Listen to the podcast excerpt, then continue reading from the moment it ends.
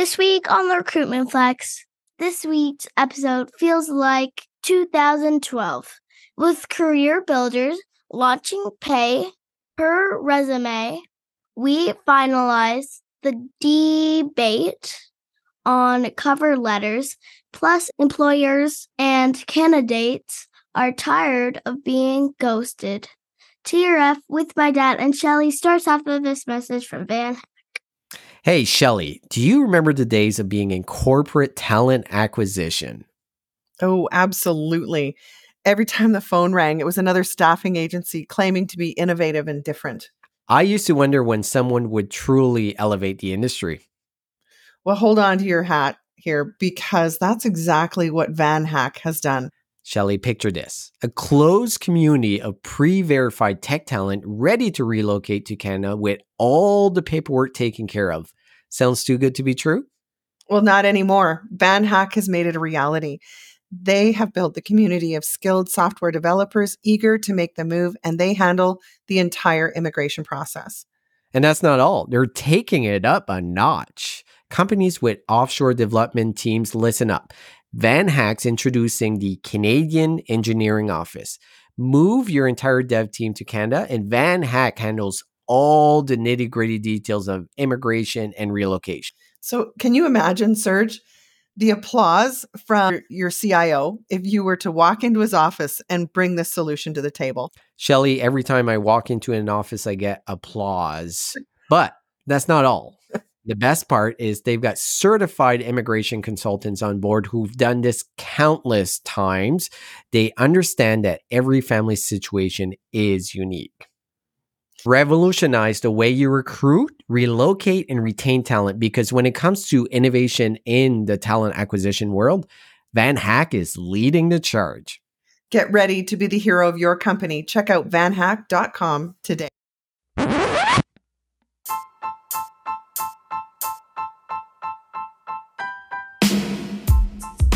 Welcome to the Recruitment Flex with Serge and Shelley. I'm Serge. And I'm Shelley. And we talk all things recruitment starting right now. Bonjour and welcome to the Recruitment Flex. Shelley, it's good to see you again. I haven't seen you since last Friday. Did you feel weird about Friday night? No. At all? Why, like that why wasn't would a I date, right? A date? Shelley, I don't know if you know, but I'm happily married. well, I'm just saying if anybody spotted us, it wasn't a date. So, what did you think of Taylor Tomlinson? Did you like to Um, stand up act? I did. I did. I think she's got um platform, you know, that can you have it all? So really good theme of our tour because that is what she talked a lot about, right? Is just being grateful for her success, but it came at a cost.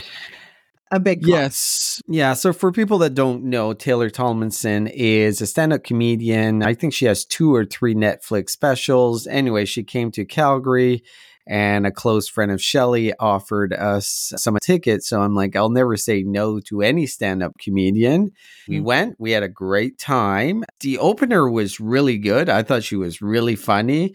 Yeah. I had a great time with Taylor, but was she a stand up act that I would usually go see? Yeah, I, I wouldn't say it's like one of my favorite stand up acts because I just couldn't relate. Basically, it's uh, women that's going through a lot of dating and trying to figure out what the right dating app that she should use. And I couldn't really relate, right? But judging by the audience, it was a mixture of 25 to 40 year old women was the target audience that Yeah. it was filled. And I think they quite enjoyed it. So it, it was a Yeah. really good crowd overall. So it was a good show. I enjoyed it. Yeah, it was. I enjoyed it too. It was fun. And you're right. So, the opener was good. Was. David, thank you for inviting us. Yes, that was very nice. We were guests of Medium, which is our mm. marketing company. Serge, I wanted to point something out in in the research for the show. I found there's what I consider generally reliable source, Unleash, which Unleash is an event company that holds HR technology and HR conferences around the world. It's a fairly sizable organization. And so when they publish articles, I do tend to read them. And when the Harvard Business Review publishes something in conjunction with them, I'm going to read it. So I caught this headline that said Harvard Business Review warns of tepid efficiency with just 28% of companies surveyed using AI in recruitment successfully. So I'm like, 28% of companies surveyed are successfully using AI? I got to know more. So I read cover to cover the entire study. And the Harvard Business Review, there's a reason that they're quoted, but who wants to sit and read it? I couldn't find any evidence in this article. Like, where did they come up with basically a third of corporations surveyed are using AI successfully in recruitment?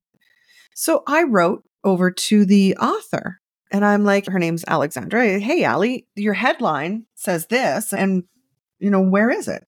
Like, I couldn't find it. So she comes back and she says, Oh, gosh, you're right. That headline is really misleading. So they changed it.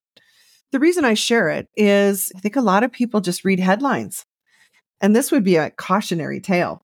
Like it was false and misleading. And she admitted it and they fixed it right away. So bravo to them. That is yeah. I didn't read the article, so I don't know where the twenty eight percent came from. But as we're talking in the green room, authors never write their own headlines. So anyone writing for a newspaper, magazine articles, the headlines are usually chosen by the editor, which is a common practice. Mm-hmm. So maybe she didn't even know. I don't know who wrote the headline and why they came up with 28% because first of all 28% using it successfully is funny because we know that number is not even accurate. There's not 28% of companies using AI in general in our space, unless mm-hmm. you count writing one post with ChatGPT a, a consideration yeah. of leveraging AI. So 28% using successfully. I don't know where that number Couldn't came up. True. Yeah. Yeah. Good for her to fix the issue. And like you said, headlines are always misleading. We live in a world of clickbait where mm. everything is driven to click on the article. But Shelley, okay. I want to jump into the news. Recently, Immigration Minister Mark Miller was talking about the concerns about skyrocketing numbers of international students entering Canada. Just to give you an idea, right now, we are on track to host 900,000 international students this year. Only 10 years ago, on average, we were hosting around 300,000. So we've tripled it. Some of the concerns that are coming up are well, we don't have enough housing. So we have all these students, they're coming in. We don't have housing for them. We don't have housing for new Canadians coming in from irregular immigration programs. And just digging a little bit deeper, there is some concerns about illegitimate actors that are exploiting the system. A couple suggestions that have come up, but the universities are very strong against it, is putting a cap on how many international students that we can have. I am not surprised that the institutions are balking at this because I think we both understand, Shelley, that the majority of the revenue that they get are from international students. We've talked a lot about immigration. We're big fans of it. We do believe that we need to bring in a lot mm-hmm. of new mm-hmm. Canadians mm-hmm. to meet the demands that we will have in our workforce coming up. But are we approaching it the right way? Are we causing more challenges than actual solutions? What's your overall thoughts here, Shelley? I totally understand why major universities would be opposed to a cap. And they also quoted the National Association of Career Colleges. I believe the concern outside of housing, because yes, housing is a concern. The career colleges, though, is intended for just that to find a job. Different than a university where you're coming here to get an education and maybe not necessarily a job. I think the concern here, do you remember last summer when Fairmont Hotels got raided by Immigration Canada for having temporary foreign workers without valid work permits? Yeah. I think the concern is about these bad actor organizations who are going to these foreign countries, charging people a ton of money to come to Canada to take a class at this career college under the guise that they can then work. Because if you remember earlier in the year, there were changes made to the work permits associated with students. Yeah. So previously, students were restricted to a certain number of hours, and they changed that. When we start layering in these changes, I think the real concern here is a duplicate of these bad actors who brought in all these temporary foreign workers. Remember, they ran an ad on Facebook saying working vacation in Canada, where they pay your accommodation, which is the case if you're working in Jasper for any of the Fairmont hotels, right? They do have employee housing. However, getting in the country thinking you've got a paid vacation is what the people were thinking when they Mm. took this opportunity. It's not going to turn out well for those people who have paid thousands of dollars to go to a career college, enter Canada on a student visa, and realize, oh, this is not legit. How do we fix it, Shelley? What steps do we take? Because this is going to become a major issue if it's not already. And I think we're all on the same page that immigration is critical, but also there is a political side to it that as people that have been in Canada for a long time can't find jobs or are competing, and then cost of housing is rising dramatically in every market because of a large influx of people coming in. How do we fix this short term and long term? So I believe a tighter restriction on the definition of career college. Yeah. Less concerned if you have met the requirements for university entrance academically, that is in itself part of the qualifying process. And so in order to be part of the National Association of Career Colleges, it needs to be a legitimate career college, meaning what is it that they're teaching? And I remember earlier in the year when you attended the graduation ceremony and you saw that those graduating from the program were 90% new Canadians and graduating with an HR degree or a tourism degree, which is great. But your question again remains how does this fill the skill shortage or labor needs of Canada? if their intention is to stay in the country. Yeah, I guess that was surprising. And this is really legitimate. Like New Brunswick Community College is an institution that's been around forever. And I'm assuming they're part of this National Associations of Career Colleges. But all the recruitment efforts are done overseas or done in other Mhm. countries in most cases because they can charge more, is one of the aspects. And what happens after they've graduated? Like the HR one really hit me hard because I'm like, I know at least 20 recruiters in this time frame that are looking for a job. Do we need more recruiters? Do we need more HR folks? Is that the right approach? Or is this just a way of people to sidestep the immigration process? It's a backdoor, right, into mm-hmm. Canada. And it's not fitting the needs that we actually do need. I would be strongly on side with a lot of these career colleges that are focused on trades. We need a ton of Mhm. trades. But I start questioning on HR, admin type of degrees at these colleges. Like, do we need more of those? Excellent point. So I think part of the solution would be to reward those that are part of career colleges that are graduating individuals in high demand occupations, which we saw Immigration Canada announce earlier this year a whole list. I think there was like 60 different occupations that are in high demand. So should you come to Canada, graduate this program, you should automatically get a work permit to stay. Yes. Don't go back home. and that's the incentive versus other programs if they don't fall within those high demand categories then you know when your student visa ends you have to leave that is very much the answer to bringing in young educated working age people Yeah. like the german government does this really well and so does the australian government they do it really Mm. well And I'm a big fan of our immigration system overall. Uh, like Mhm, anything, though, we can always make it better. And I think this is a good opportunity for us because, as we know, we're going to need a lot of immigration. Let's make the system work for everyone if we can. I wanted to run something past you, Serge. There was like a press release last week, And I read it and I had to reread it and go back and read this again because I couldn't believe it. The CEO of Career Builder announces a game changer in the recruitment industry, something that is going to revolutionize recruitment. So he announces that Career Builder has an innovative solution set to revolutionize the recruitment industry, and it's called Pay Per Resume, as in they're charging you to read resumes. I shit you not. This is true. This is a true story. and I was Well- like, who is this guy? What?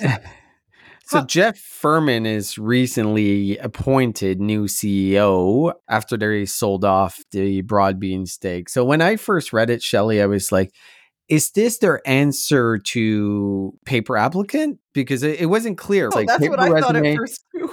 So I started digging into, and actually, what it is is basically access to the resume database, and you only Mhm. pay for the resumes that you actually leverage and you reach out to. Like if they came out and their answer was pay per resume, and it was to compete against Indeed's pay per applicant, I'm like, eh, I get that. Still, you're going to get slaughtered. But this pay per resume, and the headline is Pay Per Resume is a game changer for the recruitment industry. Mr. Jeff Furman, I know you're new to this industry, but oof, we had that at Workopolis 13 years ago. And Indeed has launched pay per resume and a very similar, like with credits and everything. Mm-hmm. It's got to be 10 years. It's like I was there. So I'm thinking it was 2016, 15. But Shelley, let's not even prance around the issue is Career Builder has been dead for a long time.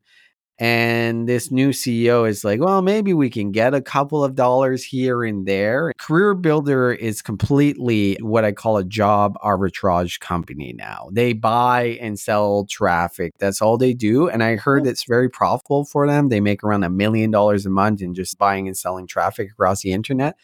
But aside from that, like we're months from someone acquiring and just like letting the brand go. I think the prediction at the start of the year was I think it said Zip would buy it, but I don't see that happening. I don't see talent buying it. Indeed might buy it at one point, so they have the domain, but Career Builder does not have a very lengthy future, in my opinion. Mm. Where did this guy, Jeff Furman, come from? I, I don't know much about him. I just thought, oh my goodness, I felt embarrassed for them. Whoever is in their marketing and PR department needs to be fired. Well, I think he's just like holding the fort here. So he started his career at Amex, always in real estate. He was the chief procurement officer and head of global real estate. Then he was the director of global real estate at Johnson Controls. Then he was the vice president of facilities and real estate at Career Builder. And from there, he got promoted to the chief executive officer basically he was the last guy standing. There's no other reason. He's keeping the lights on. The facilities manager. Okay. Well, oh, it's, it's more sad. than a It's sad. You know, like it, at one point, Career Builder was quite respectable. This is kind of a sad way to go. Did you know Feel Career Builder was the biggest job board in the world from 2009 to 2013? They overtook Monster in that time frame. Career Builder was the player for at least a couple of years then it's been a downward cycle ever since i don't expect to hear a lot more from career builder but i thought it was pretty funny like if this was a headline from 10 years ago still would not have been revolutionary back then Agreed. Let's talk about our friends at Indeed. So Indeed has launched what they call a, a Indeed Recruiter extension. It's a Google Chrome extension. And what it does, it provides access to all of Indeed's features for the hiring process. So basically, if you have the extension, you can access most of Indeed's key features directly. It gives you a heads up if there's an interview coming up that you've booked through the platform. You can do messaging. Okay. You have access to save resume searches. You can schedule virtual interviews without actually going in to log into the system. It's right on Oh. your dashboard in Google Chrome. One of the things that hit me though, as I was reading the Q&As on it is where is the data housed? So anyone using an Indeed resume platform, all your data at least in North America, is being held in the US. I know that's an issue for a lot of companies, especially when it comes to an ATS. That was the number one concern that came from IT departments. Our candidate data, where is it housed? And if it wasn't in Canada, we had to make sure we had the servers here.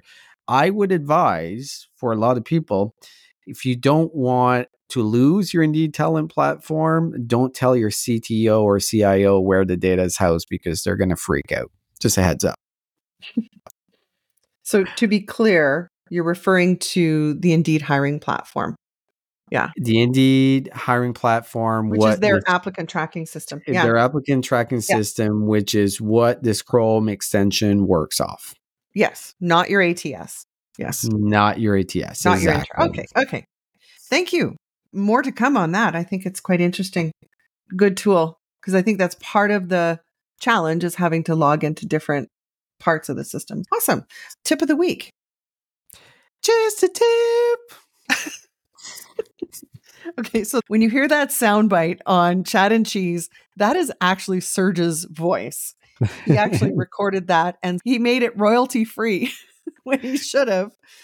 He should have. I could be rich right now. I, know, I could be rich. I know you would be rich keeping on the theme of what we talked about just a minute ago in terms of campus, now is the time that campus recruiting starts to heat up. Now, I know most companies don't think about hitting campus until October, whether it's co op or new grad hiring for next year. I'd put together several campus recruiting programs over the years, and I always hit campus at the end of August. And the argument was, well, students aren't yet looking. And I'm like, I don't know how that could be because I believe if they're entering their fourth year or they've been accepted into the co op program, that's the whole reason they would be looking as early as September. And it also says something about students who are that focused and securing an opportunity before they finish school. So, tip of the week is start now if you have your campus opportunities, whether it's new grad or co op, launch them in August.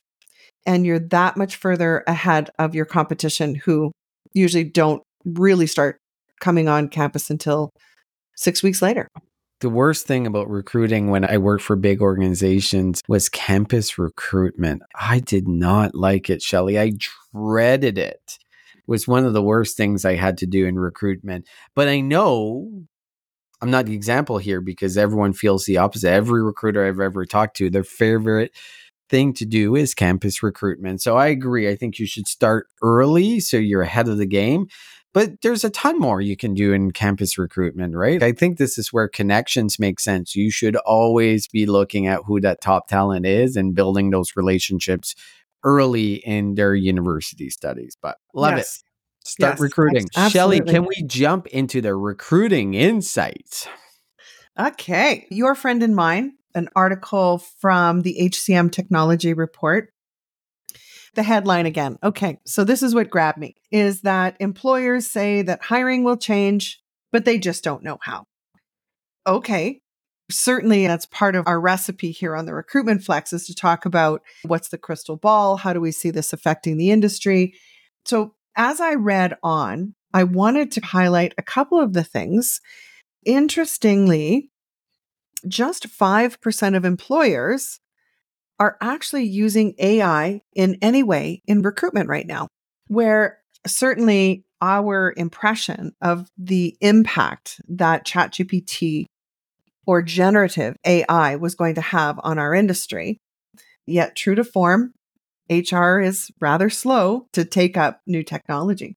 So for me, it wasn't that recruitment was going to change, it's what didn't change.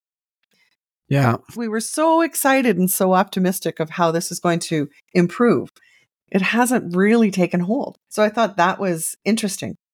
The other was uh, the Gartner HR survey that reported again, this whole phenomenon around candidate ghosting. This study proved out that it's not just you, it's not just me, that in over the last 12 months, half of the candidates have accepted a job offer and then backed out before starting. So I think that is the change that we were expecting might go away because it was more of a job seekers market. Now it's shifted and we thought we would see that go away. It has not. And so they surveyed 3,500 candidates in May of 2023, and it proved out that 50% of them accepted a job in the last 12 months and then backed out prior to starting. They kept on the recruitment process. So we see job seekers applying to more jobs to start with. They'll take the first one that comes, but they'll keep looking. That's a big change in candidate behavior. Can I get your I- thoughts?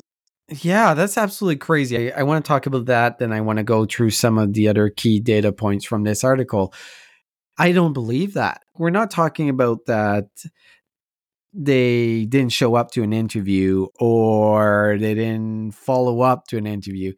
What it says here 50% of respondents accepted a job offer over a 12 month period, but backed out prior to start. I had to reread that because No. I like I don't believe it. I have never seen that. I think it's happened three times in my career that people have backed out from an offer.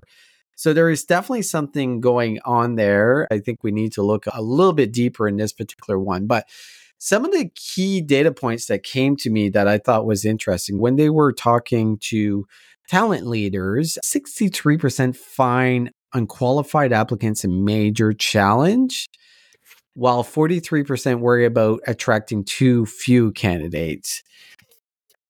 This is a major issue right now. The message that even if you feel you're not qualified, apply for the job. I think it's a message that career coaches have been giving for a long time, and it's not the right message because it muddies the water. And it's frustrating for us going through resumes, 90% are not even close to being qualified to the role. And I don't buy that bullshit that 99% is on attitude and 1% is on skill. No, I need you to know how to do the job on day one. Hence the reason why I'm hiring externally. If I wanted to train someone that didn't know how to do the job, I would do it with someone internally. That's just my Mhm. opinion on it. But unqualified candidates is a major issue that we're coming across right now. And you mentioned the 5% of employers are using AI in recruiting, and most often it's tasks like job description writing or even resume screening. The flip side, and I'm surprised by this, only 3% of job seekers are leveraging AI tools to apply for jobs in either helping them write their resume, cover letters, or using some type of system to mass apply for multiple jobs. I think with anything like this, we have to take in consideration there's going to be some moving parts. There's probably more job seekers than 3% that are using AI tools to help them with their resume. If you're not leveraging the technology that is available to you, not the brightest move. That's my take on it. Yes. Any survey that involves candidates, we need to step back for a second and go, how often in your life are you Yes. a candidate, right? What I appreciated was that this was recent and it was newly hired employees and a good sample size. This is a behavior that I think as recruiters, we really need to get our heads around. And Gartner's a pretty reliable organization, right? Yeah. And this is fairly recent. This is May of 2023, where job seekers said that 47% of them said they're still open to other job offers after accepting a position. 42% believe they could find a better job if they continued looking. That holds true for me. Most people will take the first offer, bird in a hand. That's what I think is the biggest change that employers didn't see coming and still are in denial. So when the article talked about what's going to change, this is the change that I would point to. You know what? I'm glad you called that out because I almost completely missed that part. And it's such an important part for us, talent acquisition people, HR. Mhm. when they're accepting that offer, what are we doing to make sure that they're starting that first day? How involved are we getting? This is where onboarding has become probably one of the top priorities in our space. Like companies mm-hmm. that can onboard correctly and keep their candidates engaged throughout the process through day one and after that is going to be the winner, in my opinion. Shelley, this feels a little bit like an episode we could have done in 2009 if we had a podcast in 2009. First of all, we talked about CareerBuilder and launching a pay per resume. What I want to bring up is the cover letter. And we haven't talked a lot about the cover letter, but there was a recent article that had some pretty interesting information. Let me give you the, a couple of key points. So, a well crafted job description is still crucial for attracting top applicants, but the phrase applications without a cover letter will not be considered can deter candidates. We know that because I know from data that I have that anyone asking for a cover letter, their application rate is at least a hundred percent less. We're not talking about a little number. We're talking about a big number here. Reading this article, it was really interesting to me because I don't know how the cover letter even started. Like, when was this a thing?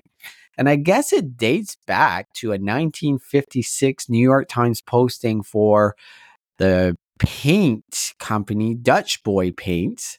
Then it's gained popularity, but you got to think about how we used to do applications. We used to either mail it, drop off the resume, or fax it. Online platforms have really changed the process of how we apply for jobs, even to this day. Like the quickest you can get through the applications, the more applications you will get. I'm not saying that is the best way, but I'll give you my opinion on cover letters. I don't read cover letters. I see absolutely no value in cover letters because I feel like they're boilerplate and they're just changing some keywords. And even now, in the days of Chat GPT, they become even less relevant to me. I just care can you do the job? And what I find in your resume is going to tell me some key elements. Cover letter gives me none of that. But I guess the data here shows that uh, it's a recent LinkedIn surveys that 44% view cover letters as obsolete, while 43% consider them still relevant. I'm going to give you who is that 43%, and it doesn't say on the survey, but these are all the career coaches on LinkedIn that went in that survey and said they're still relevant because I haven't talked to many talent acquisition folks that think they are there is hiring managers that still think the cover letter is a value. And I think it's just because they don't know better. When they're reading it, it's not telling them anything different that their resume wouldn't. Shelley, thoughts here? I didn't realize that the origins of the cover letter goes back to 1956. The only thing I would maybe you were say, born, right? no, Serge, it wasn't. I'm not that old. The only thing I would dial back on here, Serge, going back to the beginning here of how we used to traditionally accept resumes, you're right. It was a drop off, then fax machines, and so on and so forth. And what's interesting is, I believe with applicant tracking systems, all it really did was take what was on paper and automate those fields. That's what it yeah. originally was. Like when I think back to the beginning applicant tracking systems, there was nothing innovative other than fill in the form online, which yeah. I think is probably the saddest commentary on our industry is that we still do it. We still want you to fill in this form. Even though you have a resume, we're going to force you to fill in these fields, which has proven to be the most detrimental thing you can do if you really want to attract people who are interested in your job and in your company, but they're not willing to endure a ridiculous, outdated process. So, is the cover letter also an outdated gesture? The only people who defend it are, like you said, career coaches or others who argue their historical importance. Are you kidding me? My personal opinion on cover letters is when I have read one that I know somebody truly put some effort mm-hmm. into. If nothing else, I did move them into the consideration pile. Doesn't mean they ended up being interviewed, but it did make a difference, especially if you were hiring for something that got a lot of response to it. I think it should be optional though. To ever say that your application won't be considered if you don't include a cover letter is ridiculous. Similar to anybody who says, if I see spelling mistakes on somebody's resume, I just exclude them immediately. Like uh, said every HR person ever, spelling mistakes, you're eliminated. That just goes to prove that you're not a recruiter because a Yeah. recruiter would never say that. Nor would a recruiter ever say that you'll be eliminated from consideration if you don't put in a cover letter. I believe this is HR people trying to be recruiters, and they're not. On that note, Shelley, we will be talking about cover letters when we record our 920th episode in 2029. It will still be a topic, I guarantee you. I know. I know. I think you're right. So, Shelley, we got events coming up. We So, do. So Fest. excited. Yes. Yes. God. I know we've been promoting RecFest since they announced it was coming, but let me tell you, this is a whole different level of conference. And anyone who thinks you can't have fun and learn something is going to miss out. Like some of the things that we know are coming up on the Disrupt stage, which we will be, we're not co host, we're multi hosting. we are multi hosting Disrupt stage on day one, but we're starting to get a sneak peek at what's coming on stage. Like, honest to God, you cannot miss this. This is going to be the talk of the TA world for a long time. This is better than anything that happened at RecFest UK. I'm not kidding. You've got to come and you've Yeah. got to come to the Disrupt stage. Yes. RecFest September 13 and 14 as well. We'll plug a couple of parties that we're going to. So we're going to the Tin Roof Rusted Party on September 12th from 7 to 9 p.m. And this is sponsored by our friends at Plum and Hmm. Aaron, and Chad and Cheese is presenting it. I have another Chad and Cheese event. Geez, these guys are all over the place. We we need to have some uh, events will. next year, right? Yeah. So we, we are will. going on a boat cruise. It's called a naughty adventure. You get it? You get the play. It's Nautical. adventure. Yeah. nautical. I'm very excited It's because they're going to be serving Hattie B's chicken and Tennessee's favorite Jack Daniels, which we should maybe go to the Jack Daniels distillery, which is around an hour or two hours away from Nashville itself. I'm very excited about trying Hattie B's hot chicken. I think it's going to be amazing. Mm. Then we have our friend Leah Sobering hosting DisruptHR Halifax with higher value, your company being the premier sponsor. So if you are in Atlantic, Canada, we still have a few tickets left. September 13 is going to be a great time. So check out disrupthr.co Mhm. slash Halifax or go check out Disrupt HR Halifax on LinkedIn and all the details to get tickets are there. Last but not least, we're very excited about this. We will be at HR Tech and we will be broadcasting for two days at the Plum booth. Our friends at Plum are very gracious in hosting us, and we've got some special things coming there as well. Anyone that's listening, please don't hesitate to come and meet us because we would love to meet you and we appreciate you listening. Absolutely. On that note, thank you, Serge, and au revoir. Au revoir.